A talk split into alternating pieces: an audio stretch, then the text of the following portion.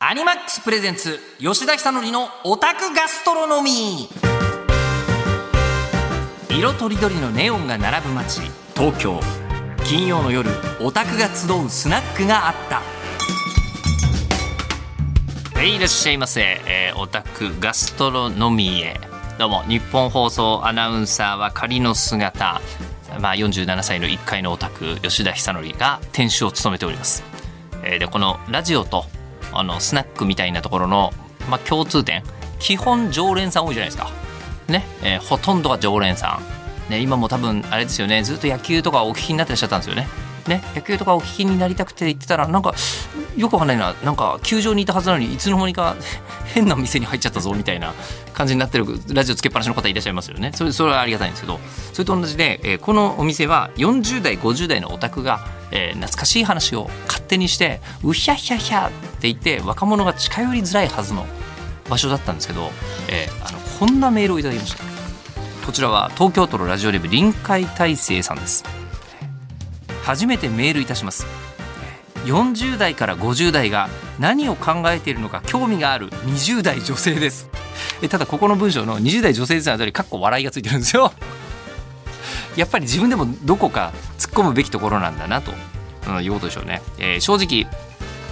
2000年生まれにはわからない話の方が多いのでうん、えーあれ？神田さん何年生まれでしたっけ？神田ディレクター。2001年生まれ。もう宇宙の旅ですよ。もっと前のオタクの話になっちゃいましたけど、えー実写とかもこう見ると2001年。ねえ。えーとか2000年生まれの方がを聞いてくださっていて、えー2000年生まれにはわからない話の方が多いので古のオタクの皆様が盛り上がっている様子を、えーお店の隅っこの席からこっそり盗み見るような気分で番組を楽しんでいます。これはいいですね。あの実際にスナック行くとそこであの無理やりこう巻き込まれる感とかあると思いますけどここだとあの巻き込まれるも巻き込まれないもあなたの自由ですからね、えーでちょちょっと一歩進んできてくれたんですね。ありがとうございます、えーでしかし、えーナンバー6の放送で。いいですねこの言い方も。何月何日の放送じゃなくてナンバーで言っていただけるの大変ありがたい、えー我々もいつどれが放送されてるかよく分かってない。んで、えーナンバー6の放送で「戦記絶唱シンフォギアや」はい。富田真帆さんがギャラクシーエンジェルの曲を歌っていた話が出た時には大興奮しました。いい話ですね、えーというのも私は小6で水木奈々さんの「エターナルブレイズ」に出会って以来青春時代の大半をエレメンツガーデンに捧げてきたエレガファンだからです、はい。えー同世代にオタクは多けれどエレメンツガーデンというワードが通じる人はなかなかいないのでオタクガストロノミーで自分の大好きなものの話が聞けて嬉しかったです。え？今あエレガエレガもちろんとあのこれはですね上松則康さんという天才、えー作曲家の方がいらっしゃいまして、まあ、歌のプリンス様とかの原作も務めているハイパークリエイターなんですけどあのその上松則康さんがあの率いている作曲家サウンドクリエイターチームがエレメンツガーデンの皆様で今だったらバンドリの音楽とか、えーまあねいわゆるブシロード系の D4DJ とかもそういうのも作っていらっしゃる方々っていうのは僕はこうつらつらつらっとねウィキペディアも見ずに出てくるわけですよ。えーあの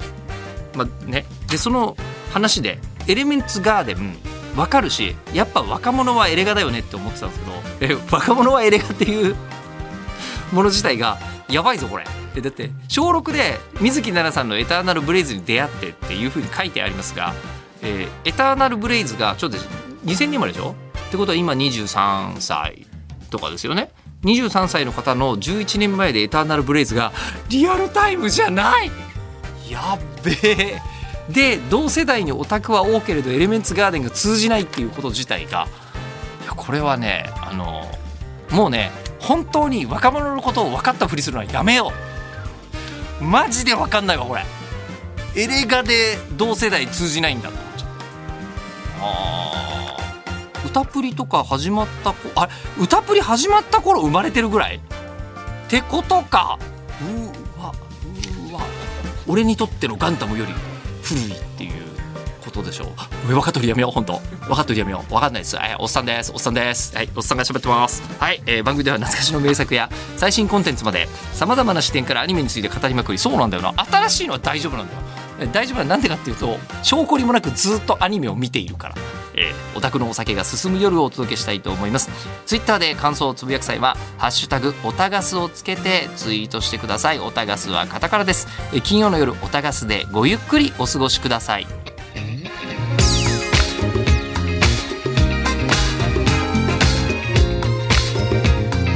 アニマックスプレゼンツ吉田久典のオタクガストロノミー。この時間はアニマックスがお送りします。はい、アニマックスプレゼンツ吉田ひろのオタクガストロノミー。うん、で、さっきのその若者のね、メールが衝撃だったことで、なんでこんなに衝撃を受けるのかなと思ったんですけど、え自分が14歳ぐらいから趣味が変わってないからなんです。何にも。えー、一緒に今14歳で今僕がこの時期にアニメを見ていたら確実に推しの子とかの影響を受けてるの間違いない。間違いないんですけど47でも影響を受けてるんですよ。えー、多いよねもうそういう世代もね。うん、てかみんな見てますよ友達割と一緒に仕事をしてる人たちとかも。うん、だからいいよね。まあ別に誰も禁止されてはいないけど。さあそれじゃあ、えー、で今日はあのおっさん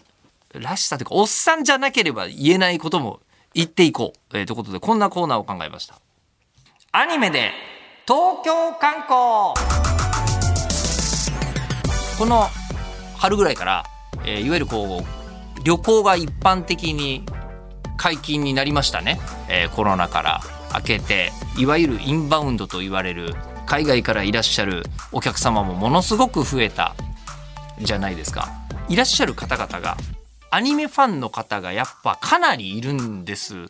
よ、えー、インバウンドの方の中に。でここで何をしたいのかというとアニメファンの方々はそのアニメに出てきたところに行きたいとか、えー、アニメの世界に入ってるみたいだっていうのが一つのね観光にいらっしゃる方々の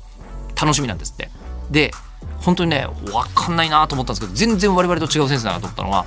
あのフランスからいらっしゃったアニメファンの方がアニメが大好きで、えー、日本に来たといや確かに日本ってアニメっぽいなと思ったんだけど一番そのアニメの世界にいるっていう気持ちが頂点に達したスポットってどこだか分かります？秋葉原とかそういうんだと思うよね。踏切だって。踏切ってあのー、日本以外にあんな感じで扱われることがあんまりないんだって。言われてみると新海誠であろうと、えー、細田守であろうと、えー、果ては宮崎駿もあったかな。まあでもどっちにしろ踏切好きですよ。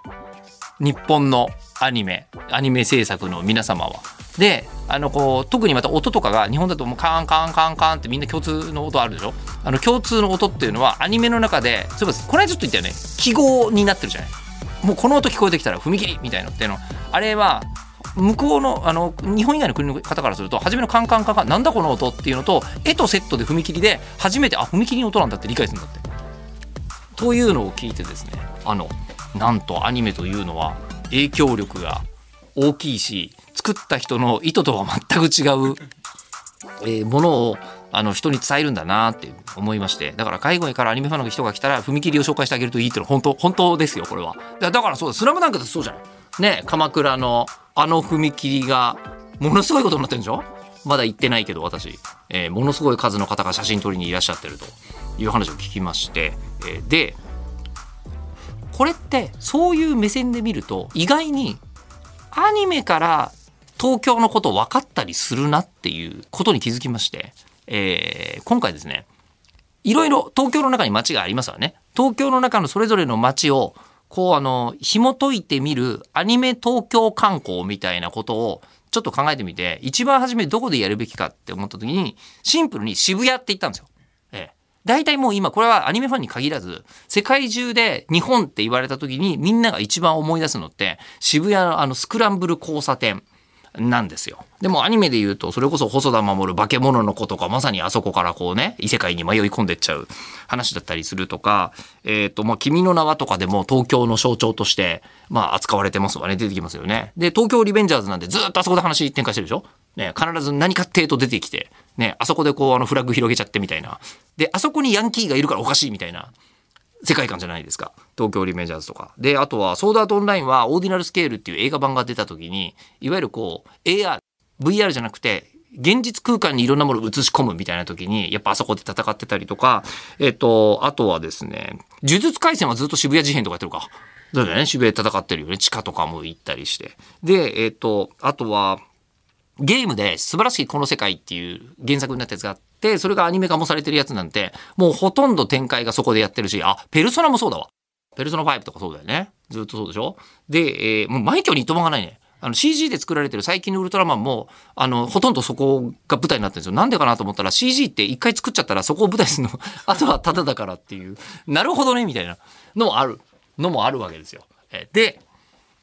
ただですね、ここで今気づいたのですが、何かというと、あの、この辺の作品、結構新しいんです。こんなに古いアニメの話をしているオタガスで、ほとんど20世紀の作品が出てなくないですか？でしょ？で、えー私は東京で47年暮らしているのですが、渋谷のさ、ツタヤの入ってる Q フロントってビルあるじゃない？交差点の前の一番初めドーンと。あのーセンター街の真横の入り口にもなるし、象徴でしょ？でもある意味もう今日本も象徴するようなビルになってると、えー思いますが、あれ、なかったわ。1999年なんだってあれできたの。で、かすかに記憶に残ってる、その時の渋谷なんですけど、あそこね、確かに東海銀行なんだよ。うん。で、東海銀行がアニメに出てきた記憶ないでしょ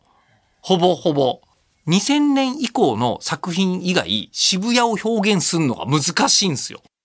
あそこのセンター街っていうのはギリギリ書けるかもしれないけど、でもセンター街を描くのはなかなか難しく。うん。だから、あの状態になってから、アニメにめちゃくちゃたくさん出てくるようになって、で、最近だと、もうほんと最新作系で言うと、スキップとローファーとかこの間、ね、あの、こう、石川県の、ね、架空の、あの、地方都市から出てきた女の子の物語も、渋谷に、こう、みんなビビりながら、こう、ね、あの、こう、友達と一緒に映画見に行ったり、カフェ行ったりするみたいな、えー描写が、こう、あったりとかしましたけど、えーあれって2000年以降、で、その前はじゃあどうだったのって思うと、場所が希薄なんですよね。で、自分たちがどこの町で暮らしてるのかあんまりよくわかんないっていう。だからその、例えばうるせえ奴らで言うと、友引町が出てきたとしても、その友引町は、えーなんか、東京の西側にありそうな気もするが、東の気もするし、えー関西にあってもおかしくないし、みたいなのが全部混然一体となってたのが、最近はもう本当ご当地が設定されるようになったのという時期と、えー渋谷がアニメで、あの、こう、やたらと登場するようになった時期というのが、実はかなり気を一にしていることに、今回この設定をして気づいた。ええで、えーなので、これ、他の街についてもこういう気づきがある可能性があり、えー今後ですね、あの、観光してほしい都市があったら、えーあの、お待ちしております。はい。まあ、秋葉とかなのかね。うんラブライブが秋葉だったあたりで私は衝撃的でしたけどね。うん、こんなに女子高生いないってって思いながら。うんまあまあ、それはそれ。それはそれ。じゃあ、えーここで、一曲聴いていただきましょうか。えーこれもですね、あの、ものすごく渋谷が舞台になったんですよ。えーアイドルマスターシンデレラガールズ U149 から、シャイン・イン・ザ・スカイ。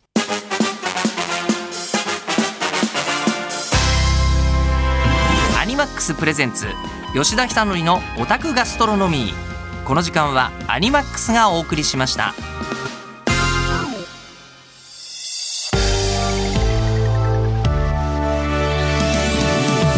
本放送アナウンサー吉田尚記がお届けしてきました、えーアニマックスプレゼンツ吉田尚記のオタクガストロノミーそろそろ閉店のお時間でございますがここでアニマックスさんからのお知らせです、えーアニマックスは最新のヒットアニメから普及の名作アニメまで、えーガールズパンツァー、えー大笑いですね、えーで、えー夏目友人帳。はい、えーこれはあの熊本なんですよ、えーご当地。で、えーベルセルク。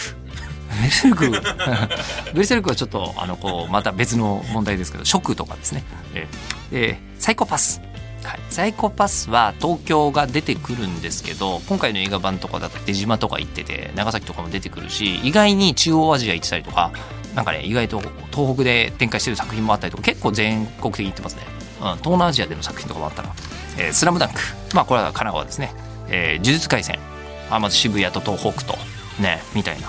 だからもう最近の作品はそうなんだよね。ほんとね。ご当地あんだよね。えーお楽しみいただけます、えーアニメ専門チャンネルです。アニマックスはね。はい。で、えー皆さんもぜひアニマックスをチェックしてみて、えーくださいませ。だ呪術廻戦はそれこそあのこう渋谷事変の時に渋谷の地下まで行くからね、うん、地下街がどうなってるかも頭入ってないと実は読むの大変っていうのがありましたけどアニメだとちゃんとそこでロケしてまたね話広がりますからね。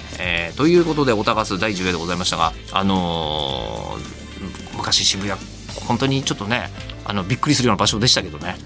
今はだいぶ良くなってたと思いますけど僕らの高校生ぐらいの時って本当に危なかったですから、えー、あの普通にあのガードレールにあの腰掛けてるだけで後ろから蹴られてるとか普通にありましたからね。でそれで何やってたかというとあの文化祭の、えっと、準備するための道具を買いに東急ハンズに行くために行ってたんですよ。そう東急ハンズも渋谷ぐらいしかなかったんですよ、えー、今もう名前もね変わっちゃいましたけどね東急ハンズもね、えー、普通のおっさんにやってきた。アニオタではない普通のおっさん、えー、ということでお高津第10夜でございました、えー、で渋谷以外の街でアニメに登場する印象的な場所ぜひメールで送ってきてください。いろいろ考えたんだけど新宿はある、うん、で池袋もちょいちょいある。で秋葉原我々の街当然ある。であと銀座もないわけではない。なんだけど六本木ないなって。ほぼないんだよねアニメ。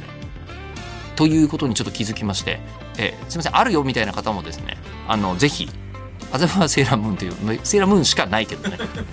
麻布10番。えーということで皆様からのオーダーお待ちしております。受付メールアドレスはオタクアットマーク 1242.com OTAKU アットマーク 1242.com えツイッターで感想をつぶやく際は「ハッシュタグオタガス」とつけてツイートしてください。オタガスはカタカナです。でまた過去の放送はポッドキャストで、え、配信中ですので、え、聞き逃した回やもう一度聞きたい放送何度でも楽しむことができます。そうですね。メールを読みしたらそれもポッドキャストに残ってることになると思いますんで、はい。えー、詳しくは日本放送のホームページか私吉田久典の SNS 見ていただきたいと思います。